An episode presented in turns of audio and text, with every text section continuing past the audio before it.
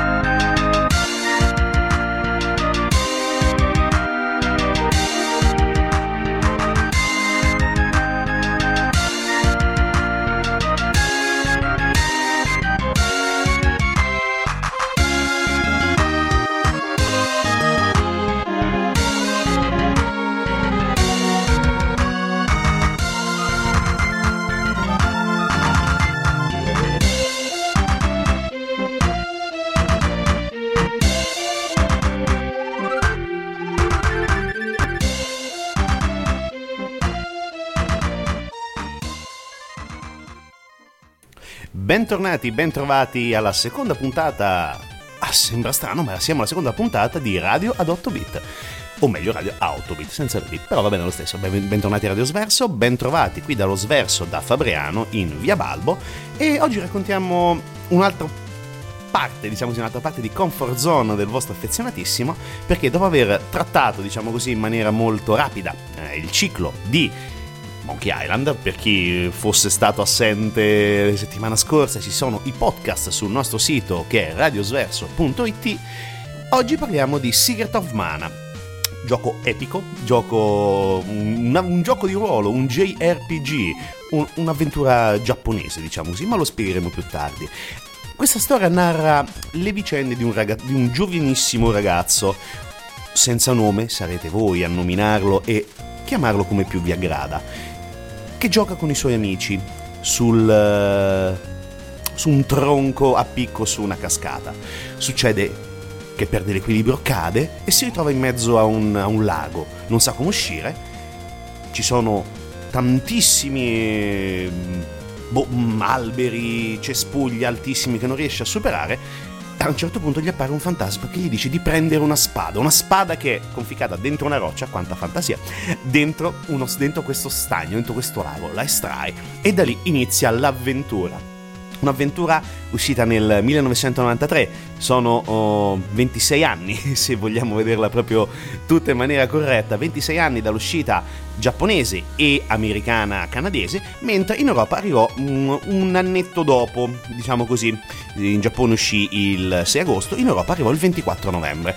Uscì come piattaforma, ovviamente quella, quella che andava più di moda al tempo, quella che vendeva di più, ovvero il Super Nintendo Ebbe un mm, successo, mm, piacque molto perché ricalcava diciamo, lo stile appunto delle, dei giochi di ruolo in stile giapponese, quindi visuale dall'alto, molto fumettosi, colorati, estremamente divertenti da giocare, ma soprattutto aveva anche, e soprattutto ha anche una storia molto bella, molto toccante e molto profonda da un certo punto di vista perché è molto legata al rispetto della natura, al rispetto del, del creato e l'armonia con lo stesso.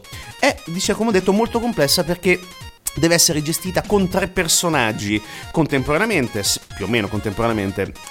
Con un joypad se ne riesce a controllare solamente uno, ma con il multitap si arrivano a controllare addirittura tutti e tre. Con due joypad se ne riescono a controllare due e il terzo viene gestito da chi è più veloce, diciamo così. E noi sentiremo, come abbiamo detto, come abbiamo, faremo sentire per tutto questo ciclo di questa stagione, le canzoni di, questo, di, questi giochi e in questo caso sentiremo le composizioni di Hiroki Kikuta, che è un geniaccio del pentagramma videoludico giapponese, anche lui ovviamente, che ci ha regalato tantissime emozioni con eh, una colonna sonora veramente veramente intensa e a tratti commovente. Sentirete poi andando avanti con la trasmissione. Adesso oh, vi lasciamo andare avanti, abbiamo una tripletta di canzoni, abbiamo Distant Thunder, A, Car- A Curious Tale e poi Danger, che è praticamente la musica dei boss, quasi sempre di tutti i boss. A tra poco su Radio 8 Bit.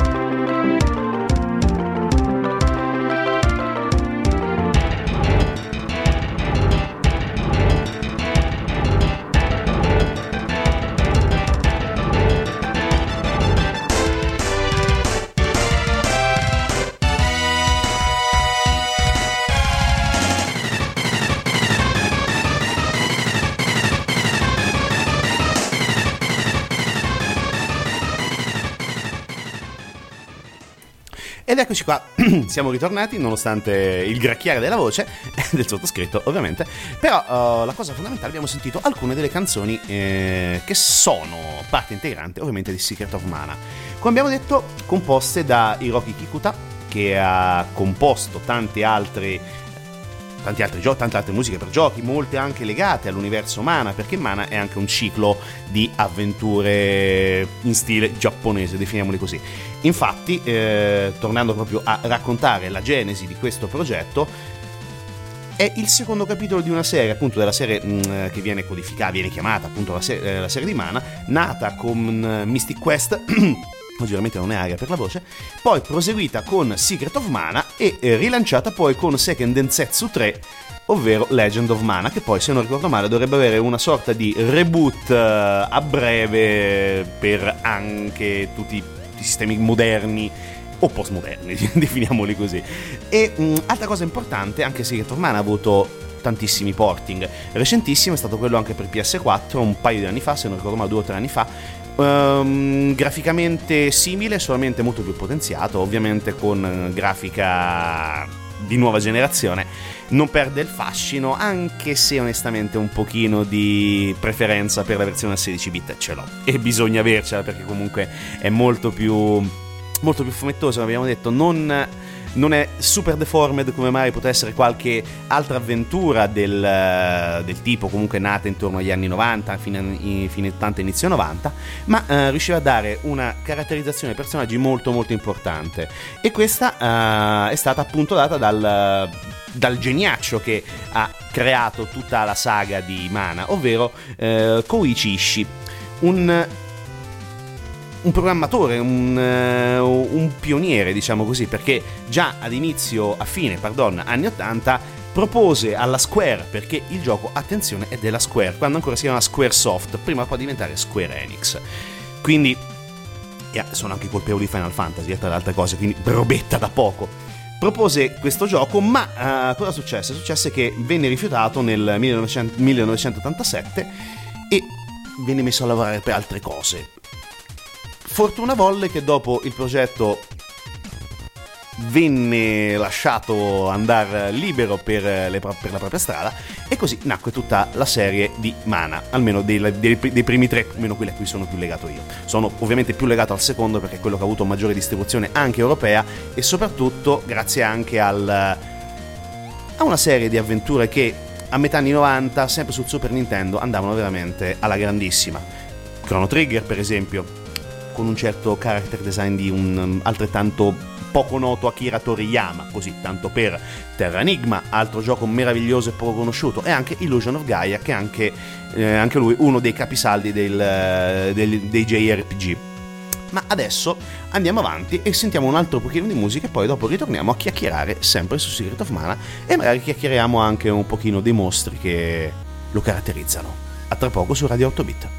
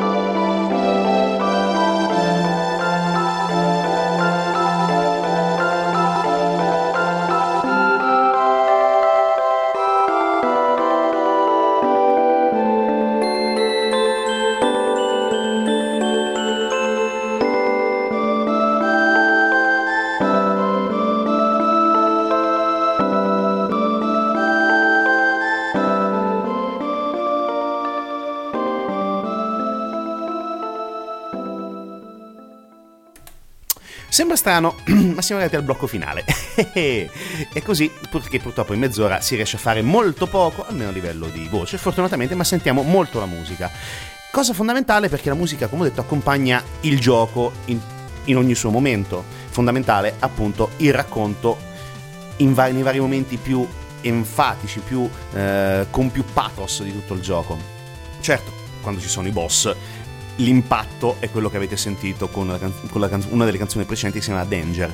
Ma altra cosa fondamentale, quello che ha lasciato Mana, quello che lascia ancora Mana, è anche la capacità di costruire una storia che nonostante siano passati più di quasi 30 anni, 26 anni dall'uscita originaria, riesce ancora ad essere avvincente, nonostante, come è stato scritto, mh, mm, abbia finito il gioco più di 10 volte, 15 volte almeno, cito a memoria, ma ho detto la forza anche quello del design dei personaggi, i tre protagonisti, un ragazzino, un classico quattordicenne giapponese che salva il mondo, semplifichiamo ovviamente, un eh, piccolo sprite, una sorta di elfo, un mezzelfo. E una ragazzina, la classica idol, anche qui semplificando giapponese, che fa un casino putano, ma riesce nonostante tutto a crescere con eh, l'andare avanti della storia e soprattutto uh, si riesce a cementare tra questi tre personaggi diversissimi tra di loro un rapporto solido che poi dopo porterà ovviamente alla risoluzione del gioco.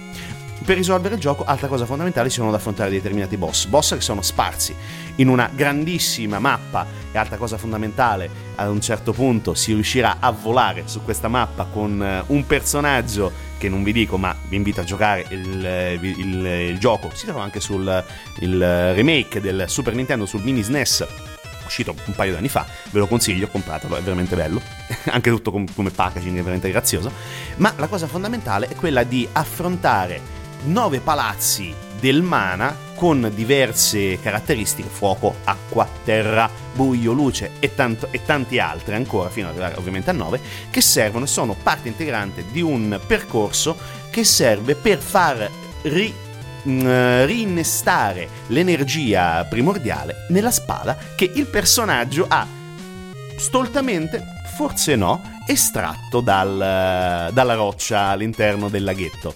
Bene, il percorso è complesso, ci sono almeno una quarantina, cinquantina di ore abbondanti di gioco e di che tinta di gioco perché ci sono dei momenti anche al limite dello steampunk, ci sono momenti dove la magia, come sempre, prende il sopravvento, ci sono dei momenti in cui vengono citati anche i miti greci. È un gioco estremamente complesso, nonostante una grafica accattivante, ma quello che ci interessa più è che comunque non, non muore mai. E quindi Cosa ci dimostra questo? Ci dimostra che è stato anche riprodotto, è stato rimasterizzato, diciamo così, in versione moderna, come abbiamo detto. Secret of Mana è tante cose. Secret of Mana è un, per tanti è un pezzo di cuore, come per il sottoscritto. Notti intere passate a giocare a cercare di eh, scardinare il gioco in tutte le sue possibilità, cercare di, fare, di far evolvere tutte le armi a disposizione. Quindi ce n'è, ce n'è di, di, gioco, ce n'è di tempo da spendere, da investire in un'avventura che non è invecchiata per niente, anzi è migliorata con il tempo perché si riescono a cogliere sfumature come per esempio, come abbiamo detto prima, quella di un, uh, di un mood ambientalista che comunque è fondamentale perché comunque siamo in equilibrio con uh, tutto creato e quindi anche l'immagine copertina ce lo, ce lo ricorda perché è fondamentale anche l'albero del mana che vediamo nel, nella cover del, della cartuccia o del, del disco per la PS4, per quello che vi pare. Quello è il cuore di tutto il gioco. La natura che deve essere protetta, in questo caso la natura, il mondo, il creato, viene protetto da tre ragazzi. Ci riusciranno? Sì, perché comunque è complesso ma non eccessivamente difficile è un, un pochino più di un, entry level, un po' più di entry level, diciamo così.